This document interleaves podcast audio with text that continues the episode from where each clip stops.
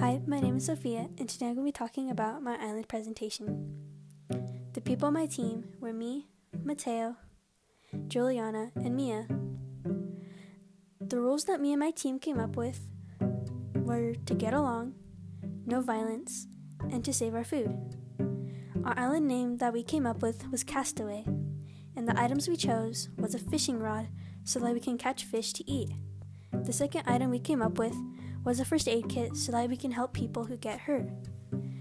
Our third item was a pot to put all our food in. The fourth item was a water filter to get clean water to drink. Our island challenge was that every night zombies would come out and their only weakness was water. And to help us with that challenge, we chose the pot so that way at night we can fill it up with water and we can use it to throw it at the zombies. This is the end of my podcast, and I hope you enjoyed. Goodbye.